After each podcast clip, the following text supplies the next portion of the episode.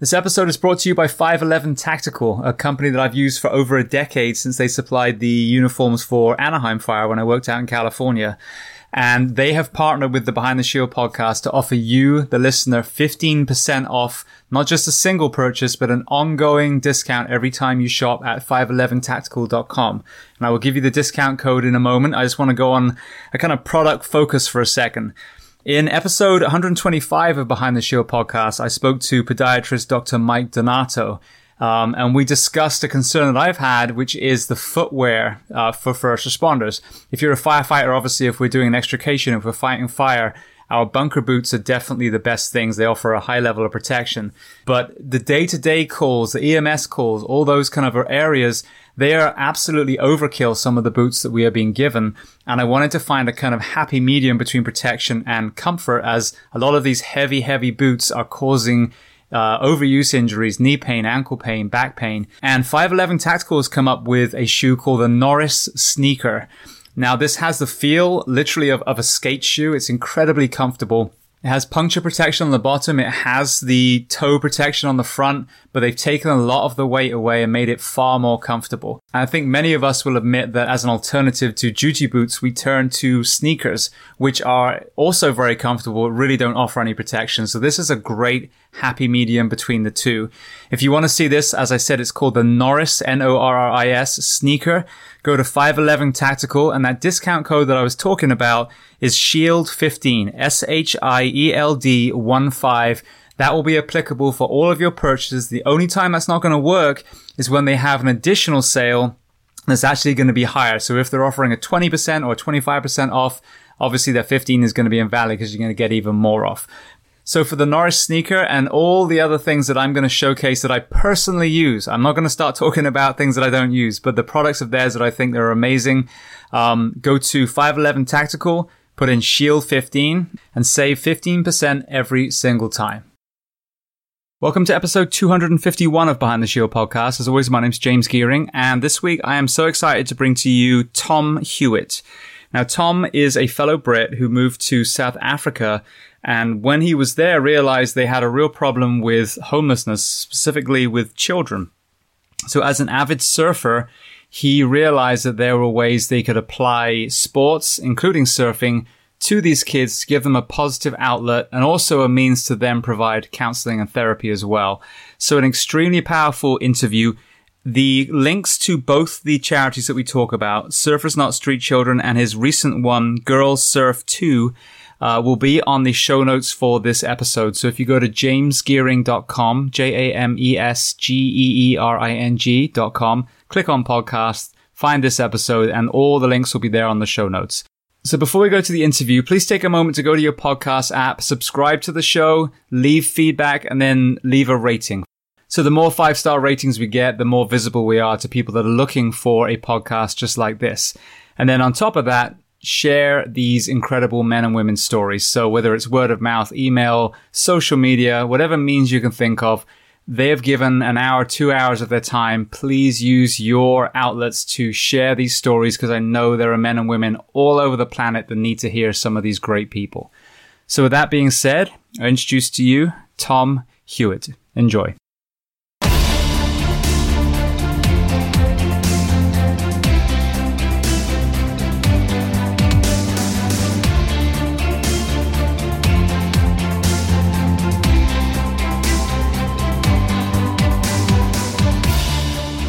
So, Tom, I want to start by saying thank you so much for coming on the Behind the Shield podcast.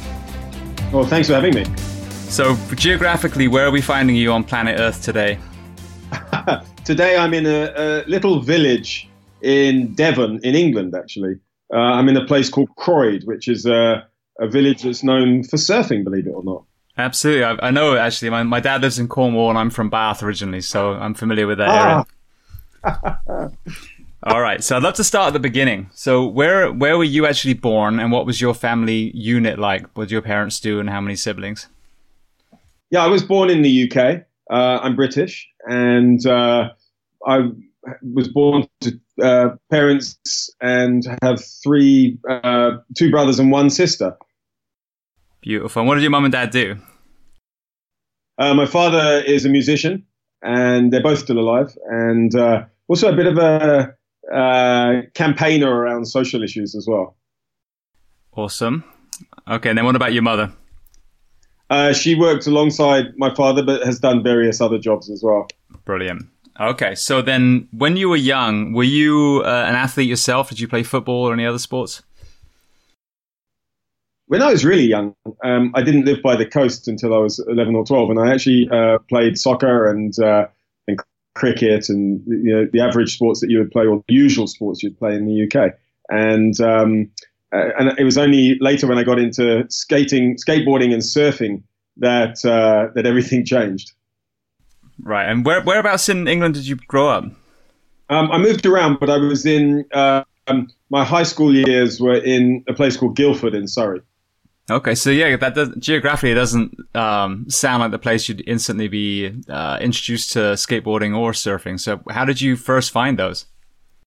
Funnily enough, on a, a trip to the US when I was about twelve, um, I started surfing, and um, and skateboarding. I'd been skateboarding a little bit um, before that, and uh, there was a huge um, in in those days. There was a there was a big skate movement with uh, guys like um, Tony Hawk and the Bones Brigade, and Powell and Peralta, and all these huge skaters in the um, in the 80s. And I was very much influenced when I went to the US by this, and kind of brought that whole vibe back with me. And um, although I lived in in Surrey, I was only actually 45 minutes from a beach. The only downer was that the beach was flat all summer and only had surf in the midst of an English winter.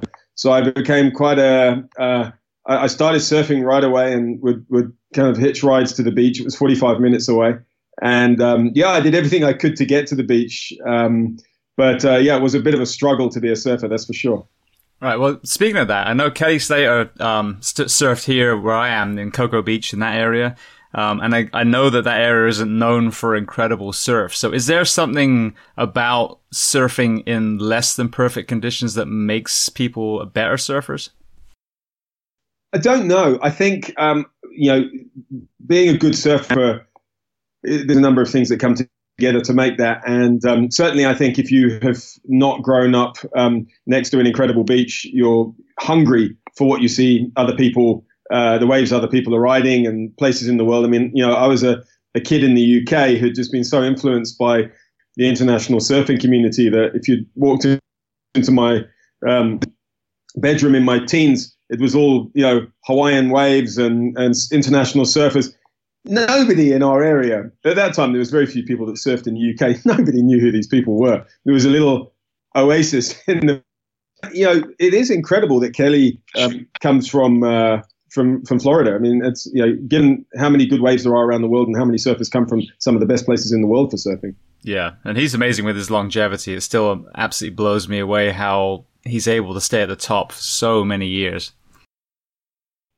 Yeah, Kelly's a good supporter of our work, and uh, and I, I, find him in, inspiring. He, I, am exactly six months older than him, so you know when you see him still competing at the level he's competing, it is just incredible. Um, he's a very focused guy, obviously very competitive, um, but um, but absolutely incredible, and, and yeah, inspiring.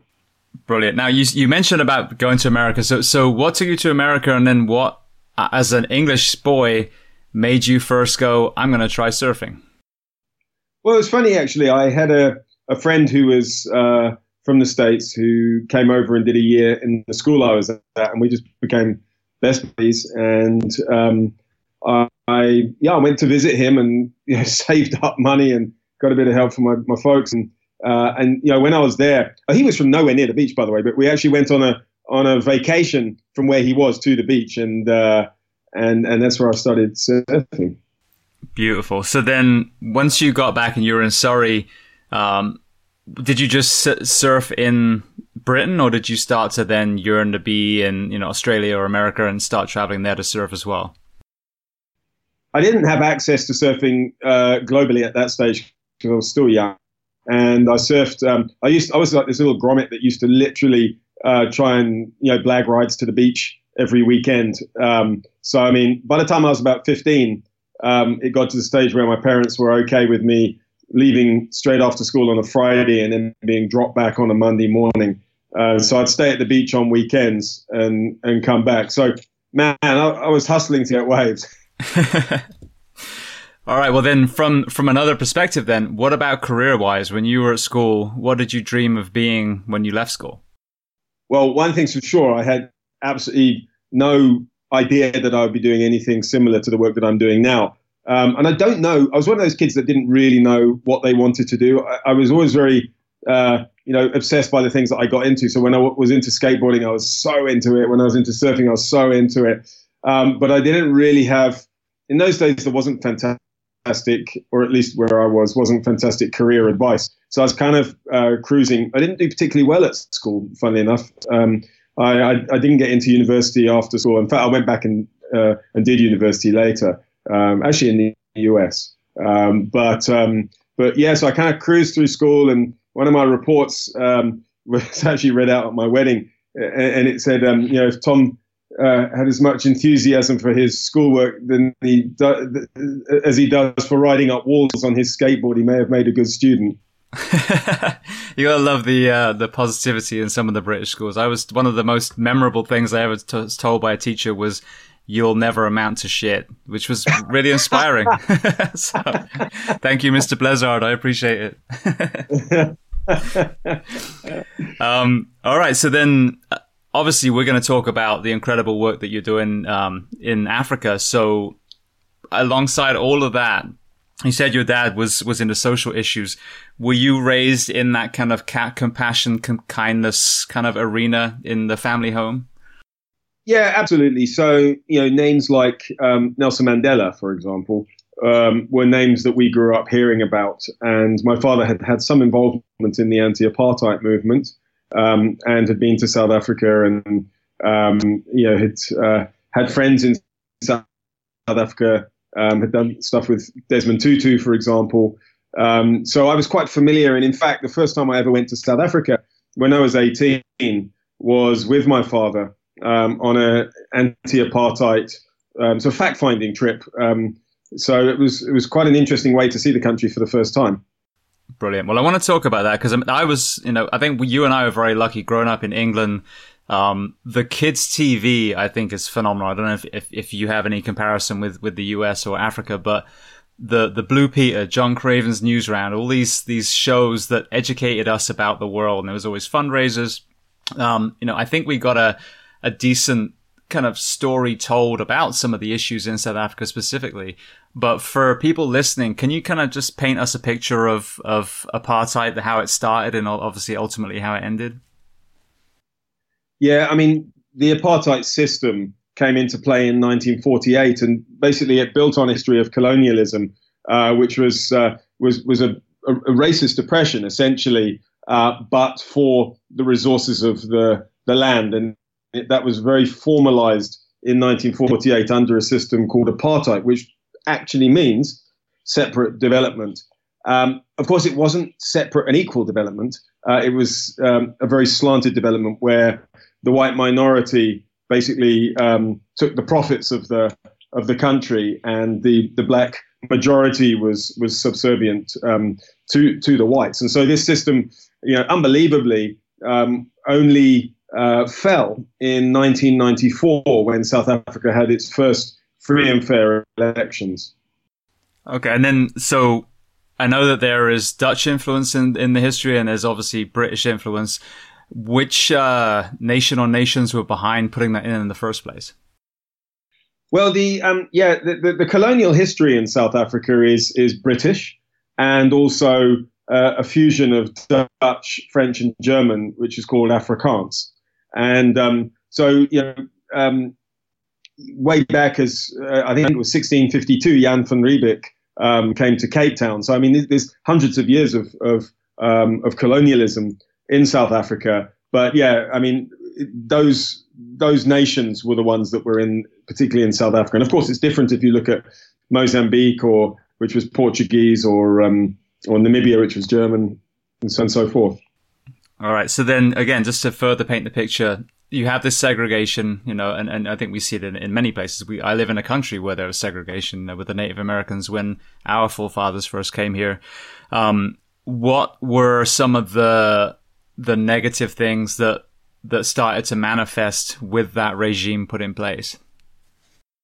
Well, yeah, I mean, yeah, as I said, it was very slanted towards uh, the white minority, basically getting the profits from from the country, and so um, in order to ensure that the black majority um, basically worked for this, um, it became very oppressive. I mean, it was it was not only unfair, but became oppressive and violent. And as um, the struggle against apartheid um, developed, the regime got tougher and tougher, and there were some extremely violent years. Um, uh, the, the, regime was brutal, actually, um, to black people in South Africa. So it's a it's not a it's a very painful history um, of oppression, of, of racial oppression uh, in South Africa. Yeah, and I want to, ironically, I'll tell you a funny story. I went as an early teen, and I've always been tiny, and so I, I was probably 13, looked more like 11, I'm sure. Um, and I tried to get into RoboCop and we I, I, couldn't get in. They were like, "Are you joking?" so, so the, the other one, the other screen was showing a movie called Cry Freedom, and ah. for everyone listening, if you want to get I, I, at least I hope this is right in your opinion as well, a great view of of that kind of feel of what life was like, and then obviously at the end when the credits roll, the the victims of that kind of uh, regime, then I think Cry Freedom with the Steve Biko story is absolutely amazing. Absolutely, a fantastic film. And actually, Steve Biko um, is one of the most inspirational figures in South Africa. He was murdered in 1977, um, but he was one of the he laid the foundation um, for changing. So he, he, he, his philosophy was essentially called black consciousness, and the idea was that people, the black community, um, had basically internalized their inferior, inferiority and sort of second class um, state. And he said, well, you know, how can we lead a revolution in this country to right this wrong if black people are even believing that they're second class citizens? So he was very important for the country. And, and funnily enough, um, um, his, his, wife, uh, Biko, actually kind of took me under her wing in South Africa. And, uh, and his older brother, Khaya gave me a bit of, bit of a political education. I was very fortunate um, when I was uh, in my early 20s. Beautiful. Well, speaking of that, it's a good transition. So the apartheid kind of movement is what first took you to South Africa. So tell me about how that ended up becoming into, um, you know, realizing there were issues that needed to be solved uh, and some of the work that you started doing. Yeah, when I when I came into South Africa, I was actually shocked at the at apartheid because it was very evident uh, and a very it was quite a painful trip in, in many ways. You know, um, it was so different from where I'd grown up, and um, and you kind of can't help in that situation but want to do something to support it. And I actually wanted to to stay on and and, and just volunteer. And I, I didn't have any you know. Um, you know, grand ideas about something major that I could do because you know I was 18 years old and um, didn't really have a, a, whole lot to offer, but I just wanted to to be a bit of a you know, to, to plug away and, and volunteer and help if I could.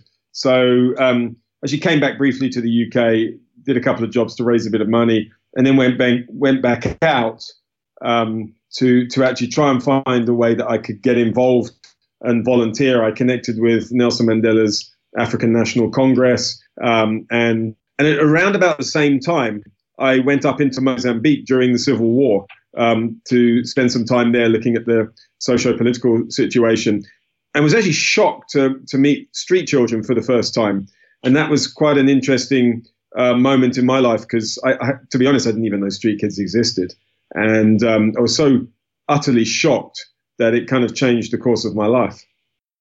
So when you say street kids, obviously we've all got our version of homelessness in each of these different countries.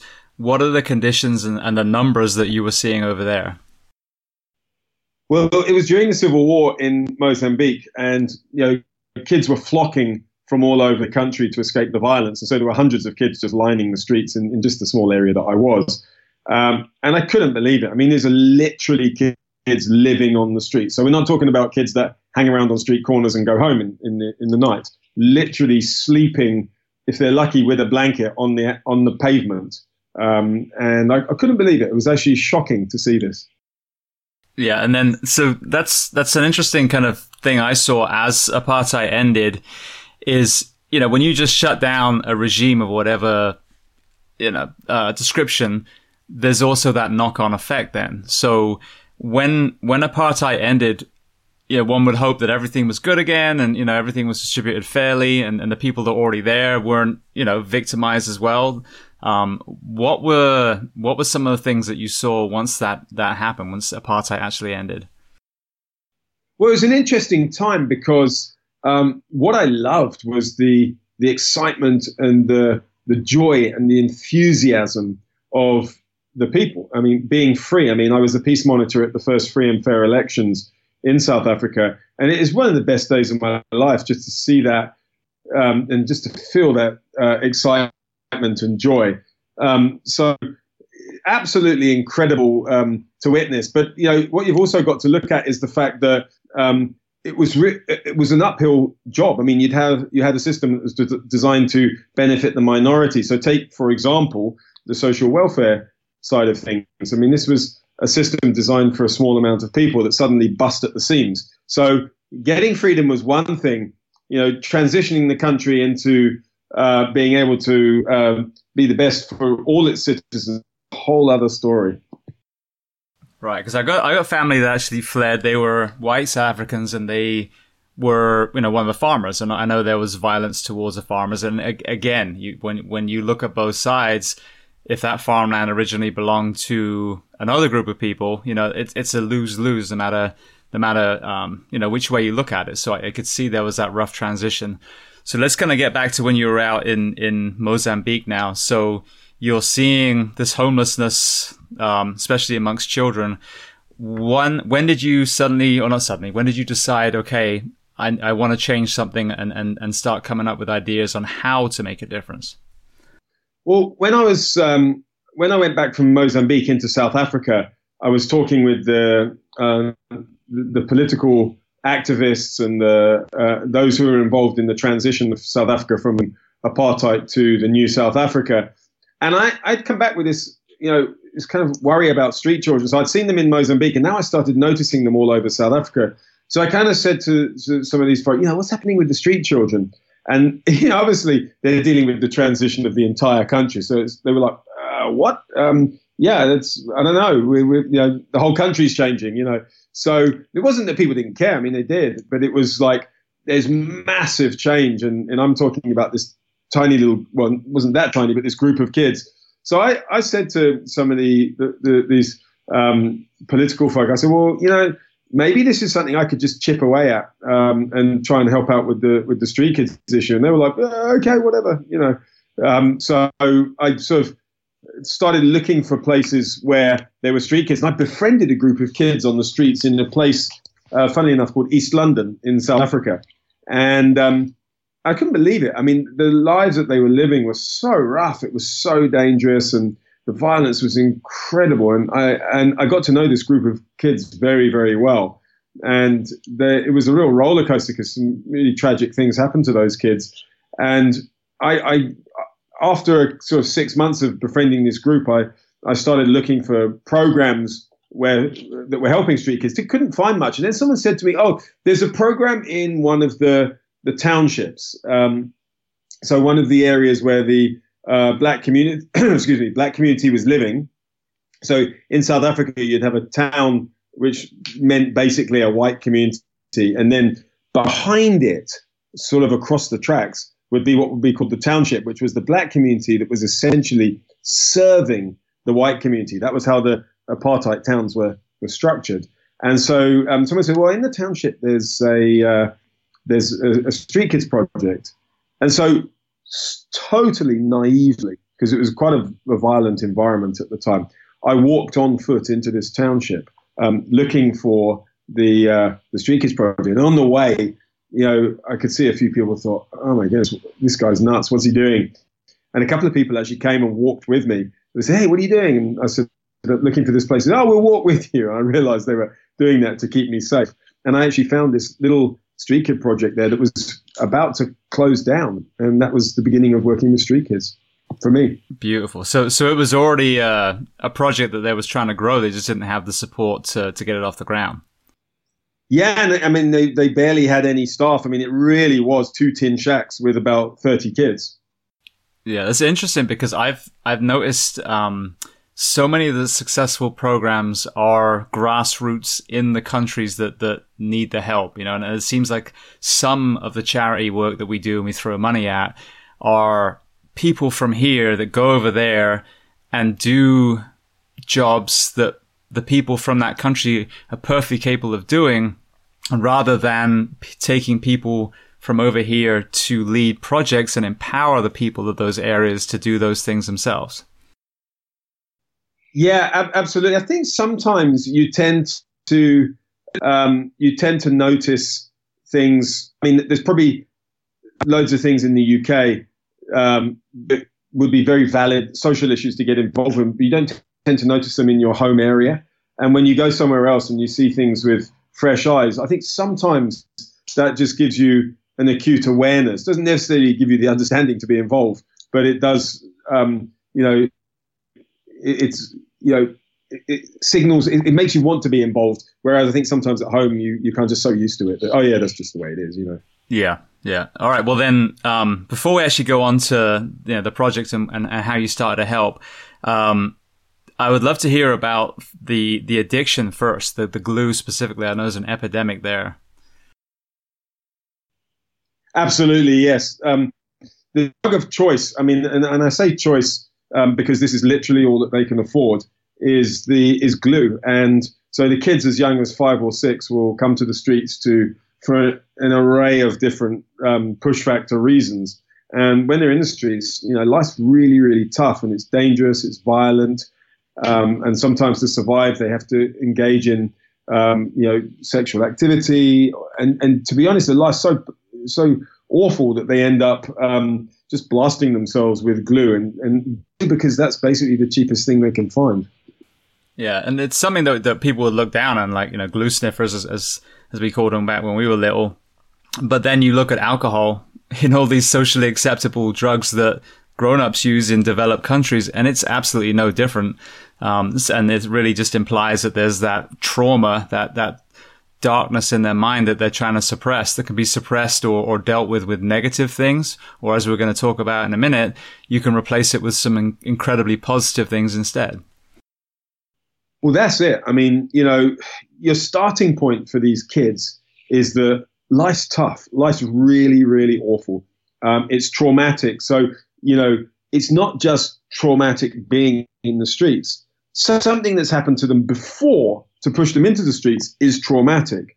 And so every day they're in the streets, these layers of trauma are just uh, building up. And so what they'll do is they literally just use the drug to to just take this pain away. And um, and what we've tried to do, or what we've recognized, is that um, you know sometimes it, you know you have to find a way of breaking through this because in a sense, I mean, if you look at it, why, why would you not do that? And you know, if life was so painful and so awful, why would you not you know blast yourself away in a sense? Um, but we found that the surfing, particularly, um, I know we're going to come on to this, is in a strange way, um, almost like a a healthy drug to replace the, the negative drug. It sounds funny to say, but it really seems to work like that. But, but essentially, what it does, it opens the door for the real work, which is looking at this trauma.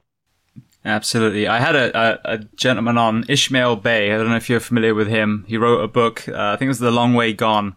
And he was a boy soldier in Sierra Leone. His parents were murdered. He was forced into that. He was also forced into drugs. Um, and you'd think that was it. That person is is done. Well, they, he was ultimately rescued by a Red Cross worker, um, and is now working for the uh, UN as an advocate to get other boy soldiers or child soldiers, you know, released from whatever tribal, you know, war is going on. So wow. it's, it's amazing when these mentors come in, you can take such broken children and actually save them yeah, that's an incredible story. I'll definitely uh, try and find out more about him. Yeah, I'll send you his information. Um, okay, so so there you are. You're at this this um, township hut. So I'd love to hear you know, the, the next year or two after that how that grew. Yeah, well, you know, when I got to this uh, to this kind of street kids project, in a sense, there was a, a woman there called Auntie Maggie. Uh, she was a black woman uh, from the township who was basically couldn't read or write, just had so much love for these kids, and there were all these kids that had lost parents and had either been found literally on the rubbish dump uh, or on the streets. I mean, it was right next to a huge uh, rubbish dump refuse site where kids, adults were living in the rubbish. I mean, it was extraordinary. And um, she was just the most amazing person. I, I actually couldn't believe that with next to no resources, um, she was there. She was giving these kids love, attention, you know, in abject poverty. So, you know, when you meet someone like that and you see the struggle and you realize that, wow, even though I actually don't have much to offer, uh, being an 18 year old with no skills at that time. I might be able to, um, you know, ask around and even get a bit of money towards helping them for the needs they have. I realized actually I could make a difference here.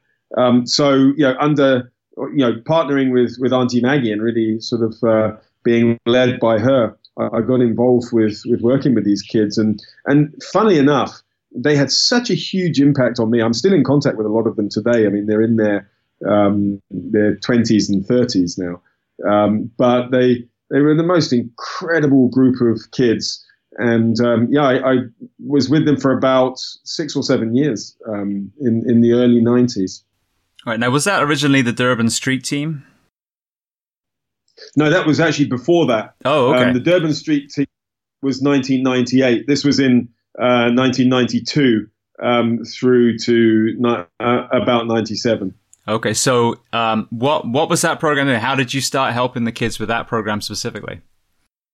Um, my my father was running a, a, charity actually in the UK that supported projects in different parts of the world. Um, not not this project at that stage. And I, I called him and I said, hey, look, you know, this is a really serious situation here, and um, you know, could you pitch it to the board to potentially um, get involved. It's not that they had huge amounts of you know funds, but just could we use the UK organisation as a way as a platform to try and raise some funds for this project because they're going to close down if not, and then you've got 30 kids on the streets. Um, and so we, we got a little support mechanism from the UK towards this program, and and you couldn't really get funds um, in South Africa at the time because there was so much need. Remember the timing of this is two years before the um, 1994, which was the, the end of apartheid in the new South Africa. So, you know, every aspect of the uh, of South Africa needed finance, needed help. So, for something like this, it was actually a little easier to look outside the country for, for financial support and also to gather a team of local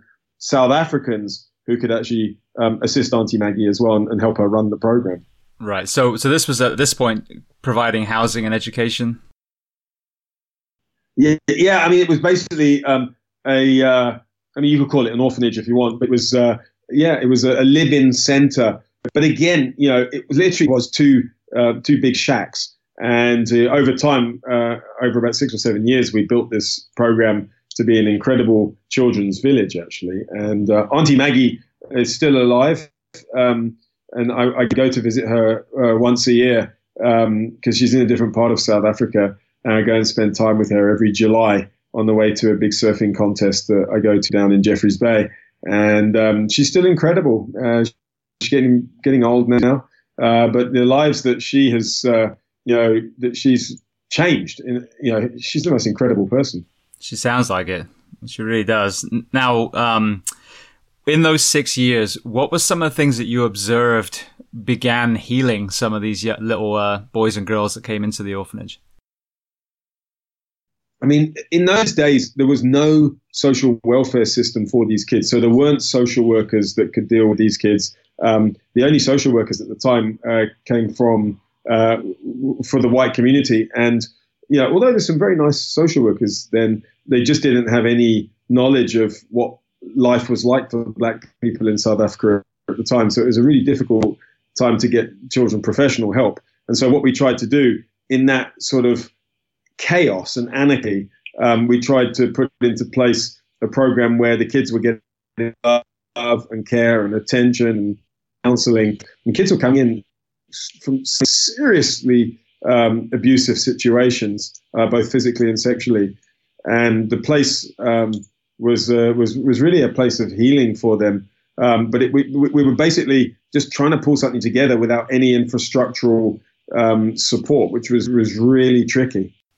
Yeah, and I'm sure I've seen this, you know, in many many of the the people I've had on that have experienced trauma in you know a host of avenues, and it seems like that tribal element, that sense of being part of something, and I'm sure it was the same of being part of the orphanage for the kids, is so healing. And then the ability to then assist, help, give back is another huge healing element of that.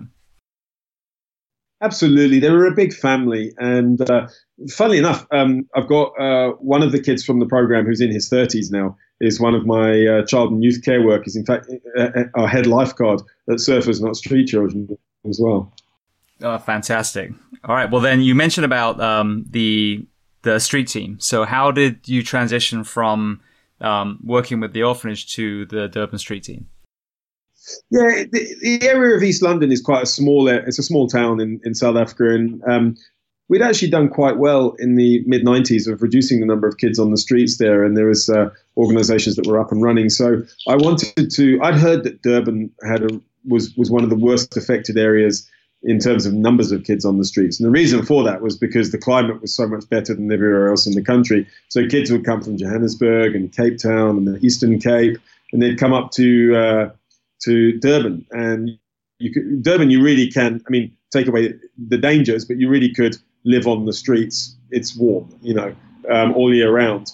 And so th- there was just so many kids on the streets in Durban that we, um, I really felt that I want, that's where I should be working because that's the, the heart of the, the problem in South Africa. Right. Children. Yeah. I'm sorry, I didn't mean to interrupt. Um, I saw on one of the, the videos that you guys did on, on YouTube that the, the number they had on that was about 6,000 kids on the streets in Durban alone. Yeah, that's a very old statistic. So that's going back you know, almost 20 years, and and actually um, is is not entirely accurate. Um, it was um, that that was using a very very broad uh, description of street children, but nonetheless, um, there were hundreds and hundreds of kids on the streets, which is a large number. You know, it was alarming in in those days, and originally it was political violence violence that was leading kids to the streets. You know, obviously the backdrop of poverty.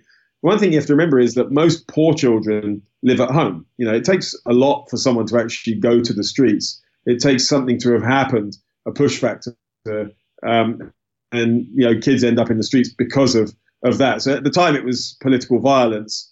Um, and then, of course, you think about the the era that we're talking about here. The next wave of kids that came onto the streets was related to the HIV/AIDS crisis. Oh, I didn't even think about that. That hit sort of in the in the nineties, sort of kind of the beginning of the new South Africa, really. And you know, for 15 years or so, that was the. I mean, we were working in the in the epicenter of HIV/AIDS. So you know, people were dying, kids were being left hopeless and ended up on the streets, and you know, it was, it was an, you know horrific time, actually. Um, you know, it was before, you know, you in those days you you didn't know much about HIV. Um, today, of course, you can keep people alive generally, um, but in those days, not. So there was a whole wave of kids coming to the streets who were AIDS orphans, and many uh, contracting AIDS in the streets because of the abusive uh, lifestyle. So in the in the late 90s and early 2000s, we lost a lot of kids um, to HIV related diseases. Right now, I remember hearing something, and please forgive me if I'm misquoting this person, but whoever was, there was the, philosophy that um, AIDS could be cured by certain unprotected sex. Was, was that something that, that was actually a thing in South Africa when you were observing this crisis?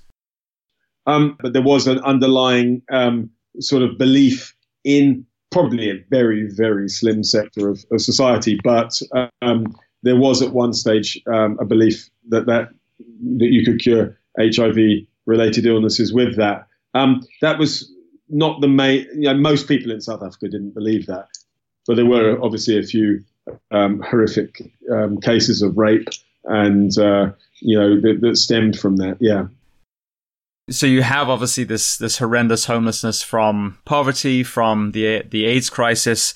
Um, how did that then factor into the creation of the Durban Street Team? Well, when I um, moved up to Durban, um, I got together with uh, local street children activists up there, and we set up something called the Durban Street Team. And the idea was um, that we, we set up an outreach team that would literally, we had one vehicle, about six of us, that would literally drive around the streets all day, identifying kids on the streets, building a relationship of trust with them, and looking at what their needs were and seeing if we could um, you know, engage and get involved. Um, we had a little bit of budget. Um, we had a, we, you know, we were an organization then. Um, and so we didn't have any facility, but we were just, it was on the street help. And we got to know, you know, literally all of the kids on the streets uh, in Durban. And you know, it was about bringing healthcare to them. It was about bringing uh, counselling, you know, access to services, um, and ultimately looking for ways out of the streets for them. Brilliant. Now, I know that you mentioned in, in one of the, the videos as well about the integration, excuse me, the introduction of sports as one of the, the healing mechanisms. So I know, you know, surfing was one of them we're talking about in a minute, but overall sports, what what what did you start seeing when these kids were brought into some sort of social sporting setting? Well, sports has always been a, a fantastic uh, way to engage with the kids because I always say to people, you know, imagine walking around the streets in, in the outreach team and saying to the kids, "Hey, how are you doing? Would you like some counselling?" the kids will look at you like you're mad. Um, but if you uh, sports is not only engaging is not only therapeutic in itself and, and good fun uh, and engaging, it opens the door to you know more professional work. And so before we were doing surfing with the kids, we we had um, you know soccer programs. We also use art and drama and you know non-sports but other engaging programs. Um, but yeah, we found that with the soccer program, we actually had a, a World Cup for street children that we hosted in 2010, just before the FIFA World Cup. Uh, which was really fun in Durban. But um, yeah, we, the, the, sports have always been an important part of, of the work that we do. Brilliant. Did the English team make it to the finals and then blow it in penalties?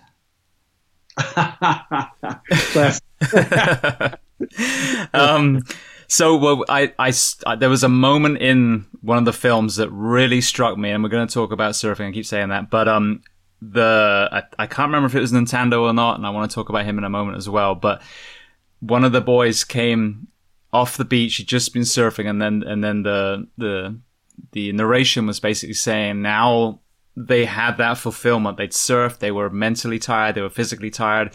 That was then an, an, the perfect time to then start a conversation that ultimately is counseling. And I thought that was a great way of looking at it because you're right. You go up to most firefighters, police officers, members of the military and just be like, Hey, you want to talk? yeah, leave me alone, weirdo.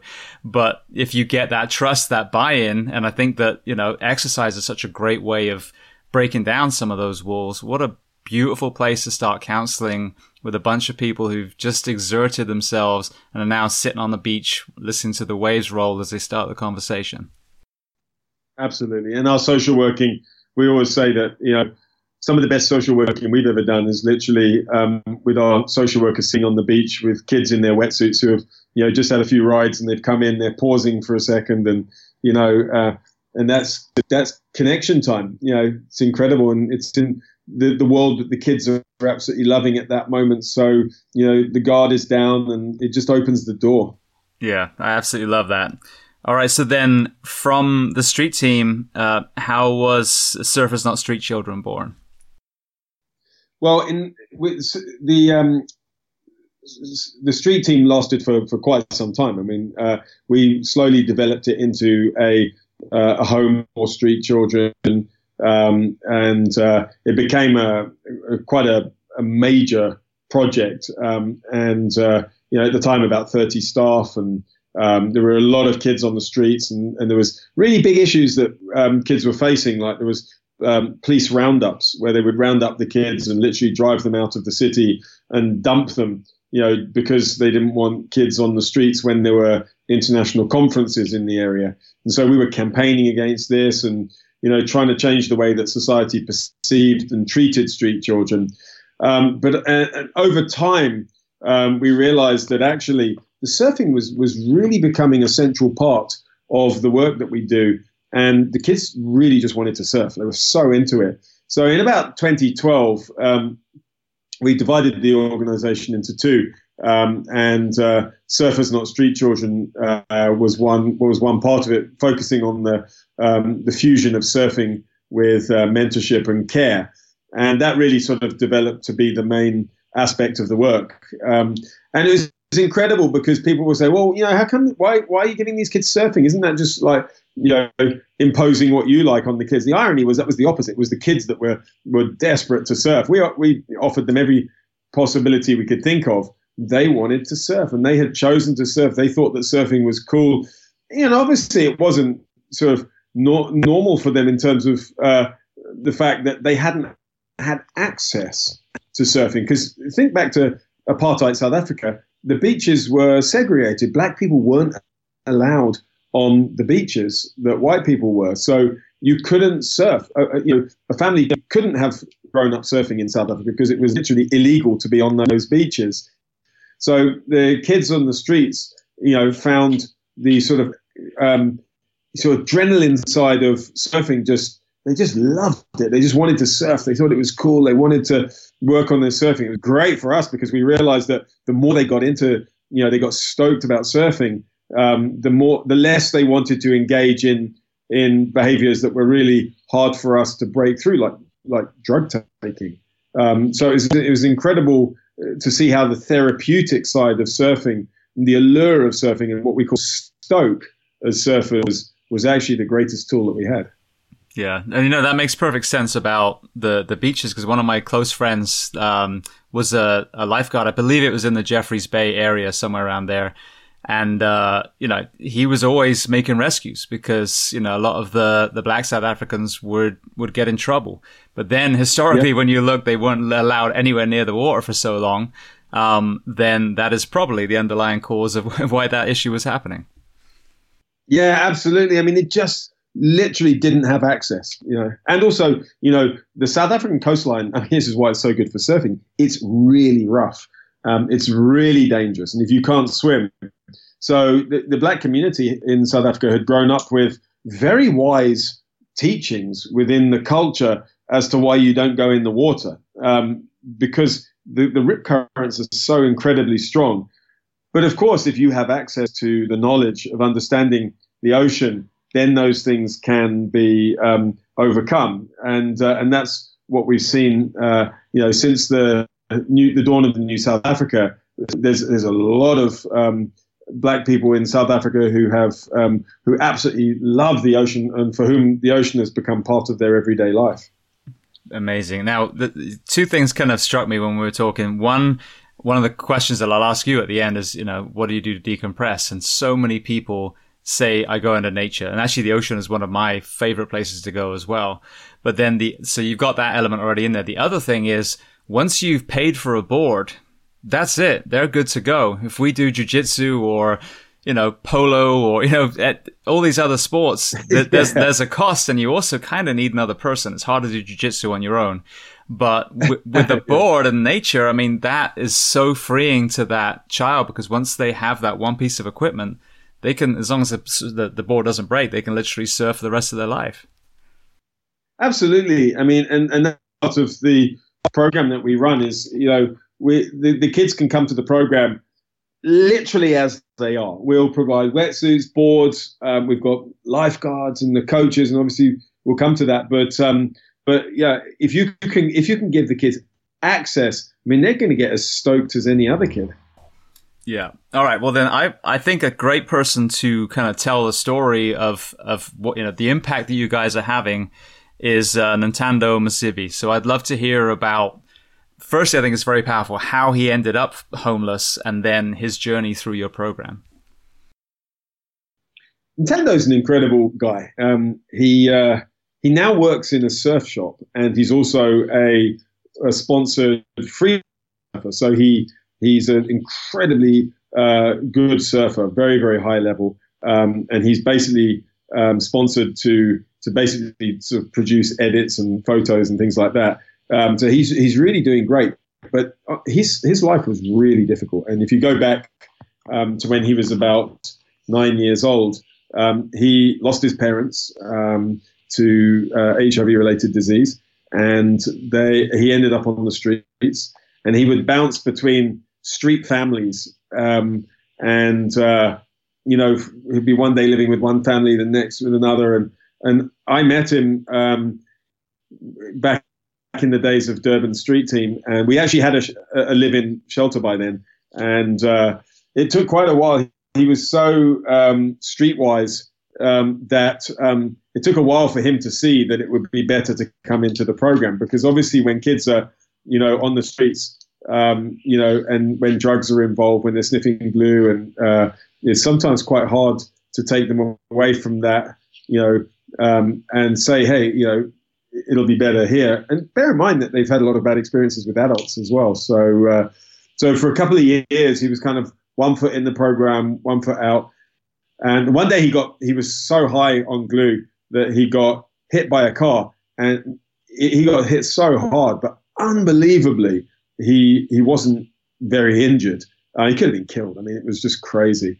And after that, um, he started coming into the program a bit more. And when we started surfing, he really got into it. And from a very early, um, from very early in that program, uh, we we could see that he had absolute natural talent. And the more he got into surfing, the more he realized that if he wanted to become a good surfer, he couldn't be sniffing glue because it just doesn't do anything to enhance your surfing. In fact, it, it just makes you less capable. So he wanted to be a, a great surfer and started getting into the surf scene, started being recognized for being a good surfer. And, you know, one of the things that the program's been really successful over at Ntando was very much part of the first wave of this was that it changed the identity of the kids. So the kids as street kids were, were, were told by people's actions and words that you are the rubbish of society. Um, you're the architects of your own misery. You know, you are there because that's your destiny. In a sense, that was, you know, when people, every time someone stepped over them, you know, or spat at them or swore at them or, or sexually abused them, kind of the, the general message that was being given is that you are lesser people. But when they um, when they started surfing and became a group of surfers, suddenly they realized that um, they they felt this new sensation, which was dignity. People looked up to them. People were impressed by them. You know, people would because there weren't there weren't any really many black surfers in those days. So you know, the African community would literally see these kids about to jump off the pier, and they'd come running over. They were like couldn't believe that black people were doing this.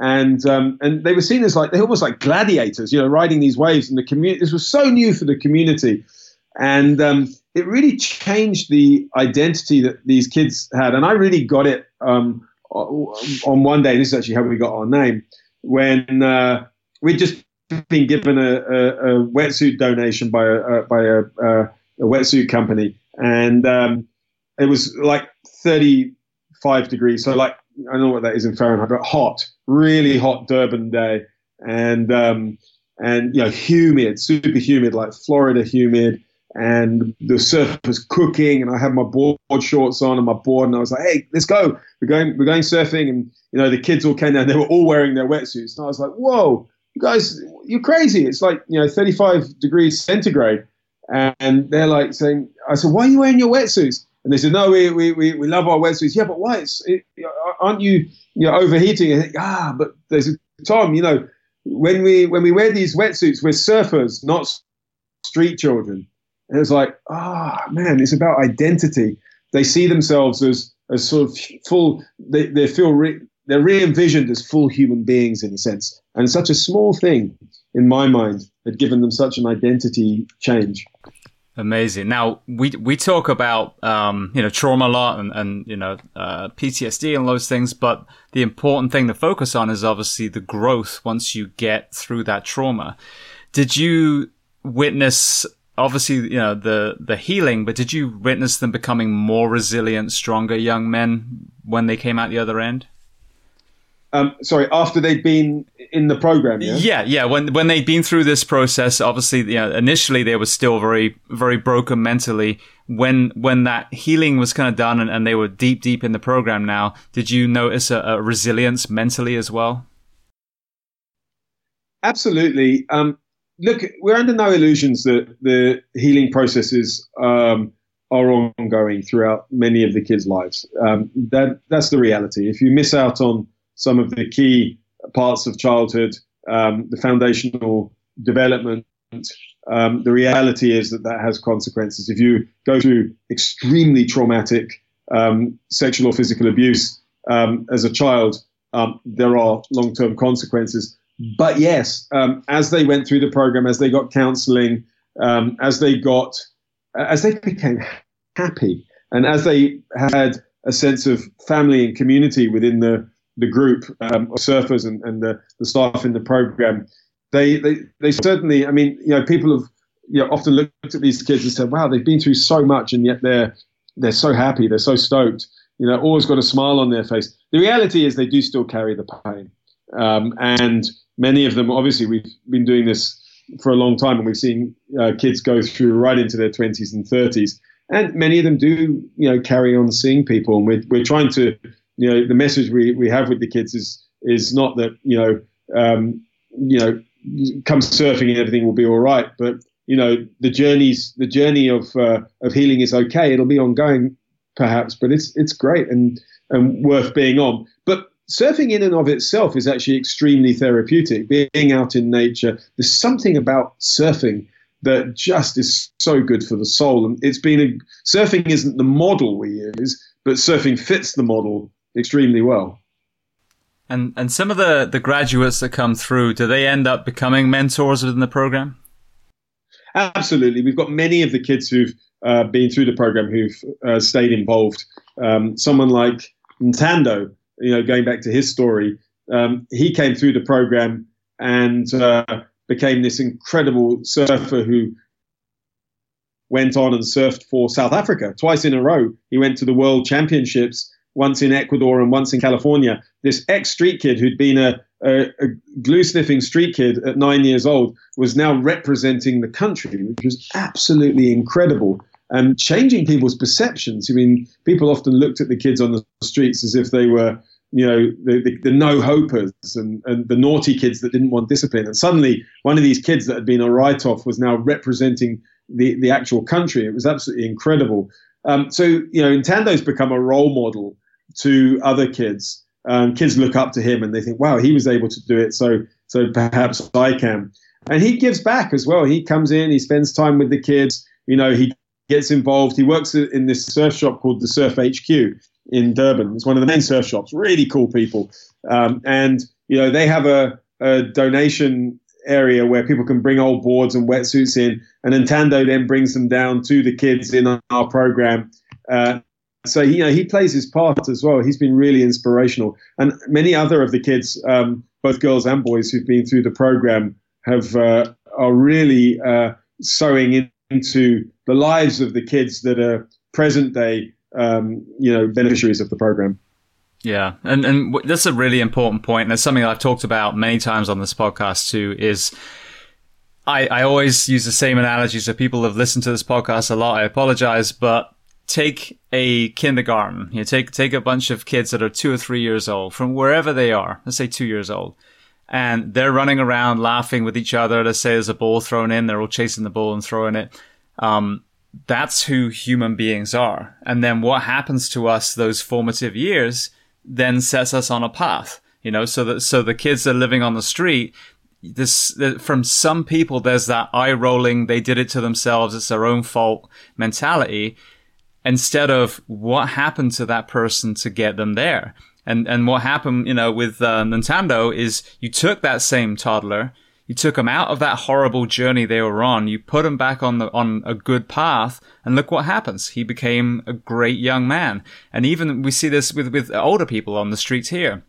You know, was that a veteran?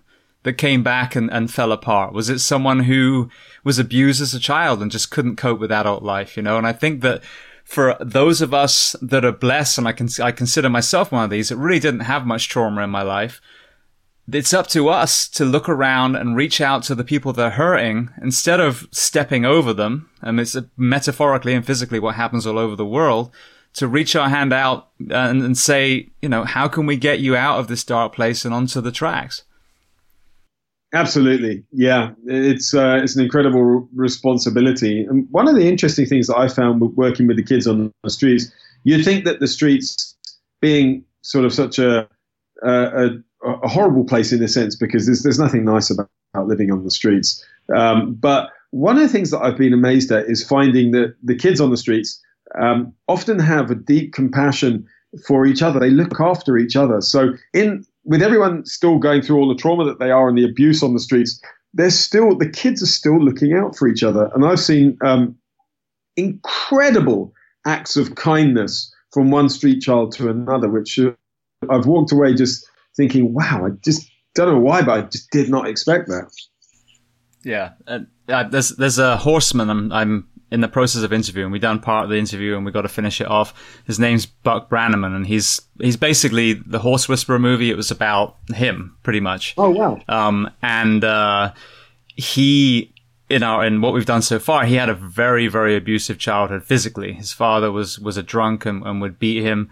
Um, and but when to the point where we got in our conversation, he's like, I never allowed the kindness that was in me to be compromised despite the cruelty that was around me. And that's an interesting thing because some people obviously do get turned and find themselves becoming, you know, abusers themselves, but but there's so much kindness within most of these people. If you show kindness to them, you can pull it back out again. Absolutely, absolutely, yeah. And we've seen that, you know, with the kids on the street, and you know, I see that you know, on a daily basis with some of the kids who've come through the program who work for the organization now. For example, our water safety team, which is three qualified lifeguards, all three of them are former street children. And they do their job really well, but um, they, they make sure there's the, you know safety first. But they also have a huge compassion, and the kids look up to them because they've been in the position that many of the kids we're working with are now. Fantastic. All right. Well, then this is a great segue to Girls Surf too. So, um, how did that become, you know, another initiative in itself?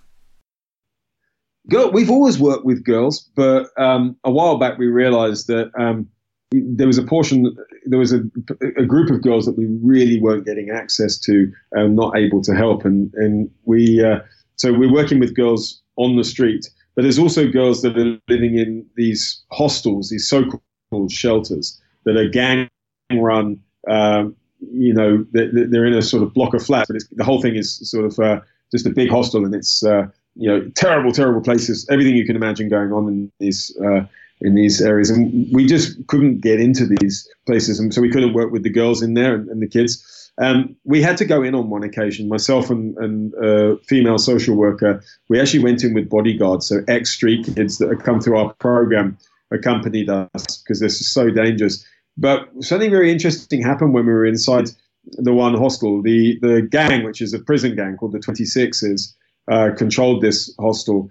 And when we went in there, the the gang leaders came out to see what were we doing. Um, and uh, they came up to me, and the minute I saw them, I recognized every single one of them. They were kids that we'd worked with on the streets. So sadly, they were the kids that we hadn't been able to get off the streets. But amazingly, they remembered you know all the stuff we'd done to try and help them out, and they came over and just threw their arms around us, and you know it was like a actually quite a beautiful reunion.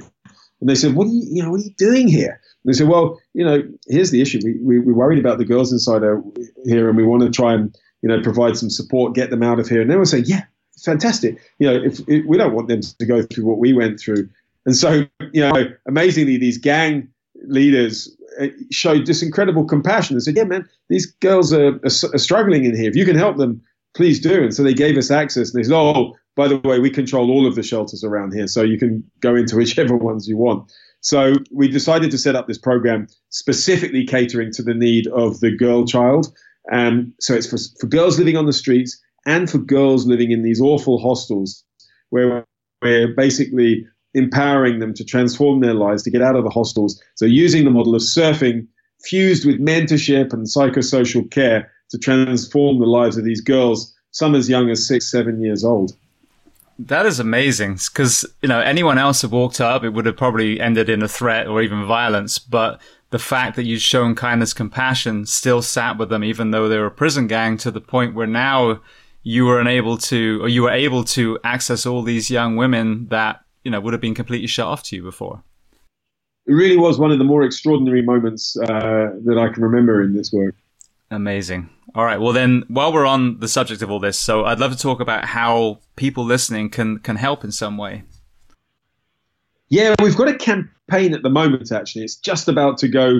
It's live. It's just about to go public. It's called Girls Surf Too campaign, and basically, we started Girls Surf Too um, at the beginning of uh, this year, and it's been absolutely incredible. We've got 45 girls at the moment who are um, who are in the program. We've got a we run from our drop-in center on the beach, and we've also got a, a girls' rescue center, and it costs us about thirty thousand dollars a year to to run this program. Um, what we're trying to do with the Girls Surf Too campaign, which is the GoFundMe uh, campaign, is that we want to uh, to guarantee this program for the next two years it's very difficult to, to, to try and get the funding for a program you haven't started. So we knew that we had to take a, a step of faith and actually start the program and then show people, hey, this is what we're doing.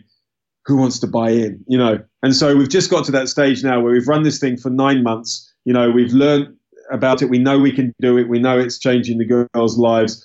Um, it's been an amazing, uh, you know, learning curve for us as well but we know we can deliver on this. So what we want to do now is, uh, with this GoFundMe campaign, is to raise the money for this program so that we can guarantee this for the next two years. Brilliant. Well, I will put the links to that on the show notes for this this episode. So jamesgeering.com and then Tom Hewitt episode. Uh, you can click on that and then you'll be able to get right to the links to to help. And then I'll also, of course, share the uh, the links on social media as well. Oh, wonderful! Thanks ever so much.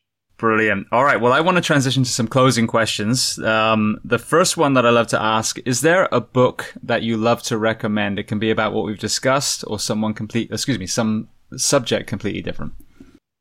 Yeah, I think if going back to when I started the organization, uh, and by the way, let me just say that this isn't by no means a one person, uh, you know, uh, organization. I have an incredible team of colleagues that I work with, so all local South Africans. They're absolutely fantastic crew. Um, but when, when, when I started the organization, um, there was a book by a, uh, a Brazilian educationalist called Paulo Freire called Pedagogy of the Oppressed. And that was a really seminal book for us because it, re- it really helped me understand the idea of, um, you know, often oppressed people. Are, if you're told every single day of your life that you're you're not as good as the next person, you tend to internalize this. It's just human nature. You do. You somehow realize, you, you somehow feel that maybe this is your your lot in life. This is your this is who you're supposed to be, even to the extent of maybe it's, it's your own fault. And Paulo Freire was saying, you know, he was talking about a process of conscientization whereby are, are, given the tools with which to see themselves, to revision themselves as full human beings. So to overcome this uh, what's been placed upon them as being inferior and second class, and, and seeing themselves in their as a full human. And so, Pedagogy of the Oppressed. Uh, it's a translated book from I'm going to say Portuguese because I think he's was Brazilian. Uh, was was really amazing. And then Steve Biko, also influenced by Paulo Freire, um, his book I Write What I Like um, was very interesting because it was a similar thing in the context of apartheid um, South Africa. Brilliant. I haven't heard of either of those two, so I'm going to add those to the list. Thank you so much. Um, next question Is there a movie that you love? Or film, as we say in England. Funnily enough, the, the, Cry Freedom was one of my favorite films, the one that you. Uh, the one that you um, mentioned. I mean, man, I watched that so many times. And right at the time when I went out to South Africa, um, that was a really important movie uh, in my life. You know, it, it, inspired me. Um, and actually, uh, the family of Donald Woods, who was the journalist it, she came round um, to visit that project that I spoke about earlier, my first project in the Eastern Cape in East London in South Africa. What was powerful to me is I was, like I said, 13 when I watched Cry Freedom. And then before that, I remember as, as a young, young boy being fascinated with the um, Stanley and Livingstone story and how that was ultimately the beginning of abolition of slavery by the British. And and now, you know, as as a 45 year old man, I look back at when I was little and racism just made no sense whatsoever. Slavery certainly made no sense to me. And it just, it, it blows me away that whether it's slavery, whether it's, you know, um, genocide, how some people can be conditioned to think that's right when I believe in our depths of our soul that we know that all these negative practices are completely inherently wrong. It was very interesting because we, um, we, we, you know, historically, obviously, there haven't been many black surfers. Now, with with Surfers Not Street Children, there really are. It's open, and there are a lot of black surfers. But if you look at the youngsters in our program, the young black kids, and you look at the the young white surfers in the area, they all get on well. I mean, they all they don't really um, notice uh, color. They they hang out. They're just kids together, and it's so interesting that in the New South Africa, just just this just looking at the way the kids hang out together at school, it's so different to how it was under apartheid with their parents or the parents, you know, or grandparents.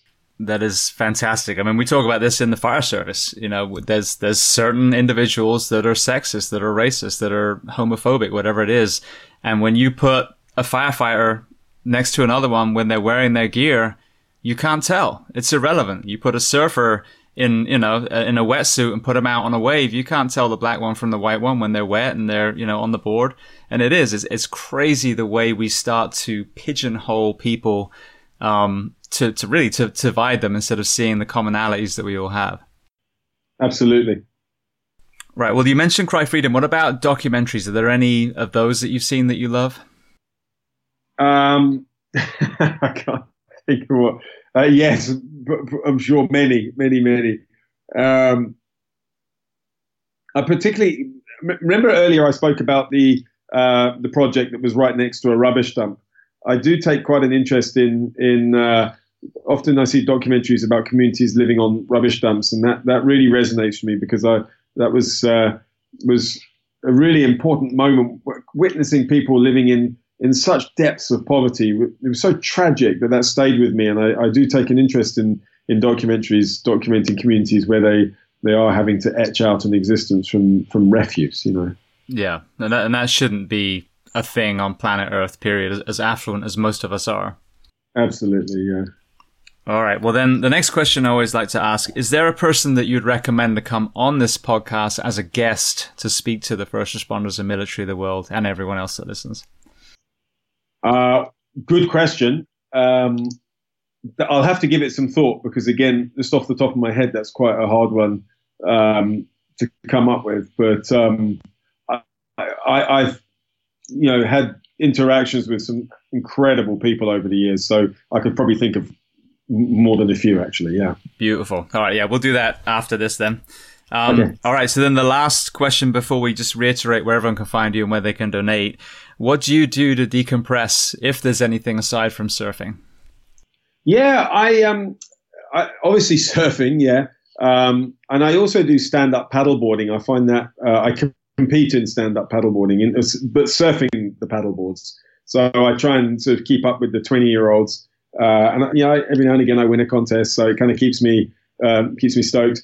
But um, I, I have uh, three boys, uh, so and and a wife, and so family time is really important to me. Um, my eldest son is 14; he's really into skateboarding, and uh, I try and connect with him as much as possible. The 12-year-old is a contest surfer, um, so he's sort of just lives surfing, um, and I've got a six-year-old as well. Um, and uh, you know, family time is is is golden, and I do travel quite a bit for my work, so you know, I really cherish the times uh, that I'm with them. And, and it, my my kids have kind of grown up around all the street kids as well, so it'll be really interesting to see what effect that has on their lives because they're very compassionate because they've had some some actually quite um, hard experiences, like kids that they were close to, you know, dying on the streets of drug overdoses or violence. You know, that's that's really tough stuff for kids to you know, uh, for your own kids to have to go through as well. Um, just as it is for the other kids living on the streets to have to see those things. Um, so yeah, definitely family time, and and also I'm a sucker for watching, uh, you know, uh, binge watching a season of, of, of something. You know, um, you know, to really sort of zone out, I'll just put you know a, a TV show on and just binge watch. I don't watch TV other than that, but but you know, a good series, man, I could sit up all night watching that. Brilliant. Well, just what you were saying about the kids, I think that's very important as well. They they watch us as far as how we eat. They watch us as far as our exercise habits, but they also watch us as far as our compassion and kindness. And my little boy, bless him, he's done you know, charity workout fundraisers. And um, we just walked the other day for like a suicide awareness thing. Um, he, oh, wow. he knows about this project. He actually did. He spoke on one of the episodes of my podcast about his, you know, mental health challenges. Um, and I think it's so important because now that generation is normal for them to exercise, to eat well, to to be be vulnerable, you know, and hopefully we can change the world. This next generation, you know, it will be the first wave.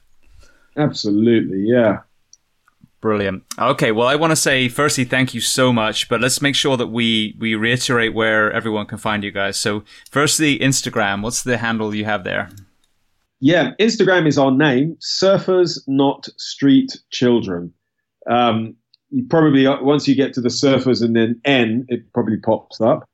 Um, but uh, yeah, we're we're, we're always. Uh, that's probably the best place to keep up with us on a day to day basis. Um, Facebook is also Surfers Not Street Children, and uh, our website is uh, surfnotstreets.org.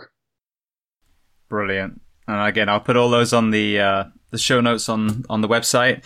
Um, so, and then as far as the link to donate, where's the best place to find that? Uh, the link to donate is uh, is I'm going to send the, the that link to you. Um, so, and then that will be all over our Instagram and Facebook. And uh, uh, you can donate on our uh, website. It's very easy and very safe.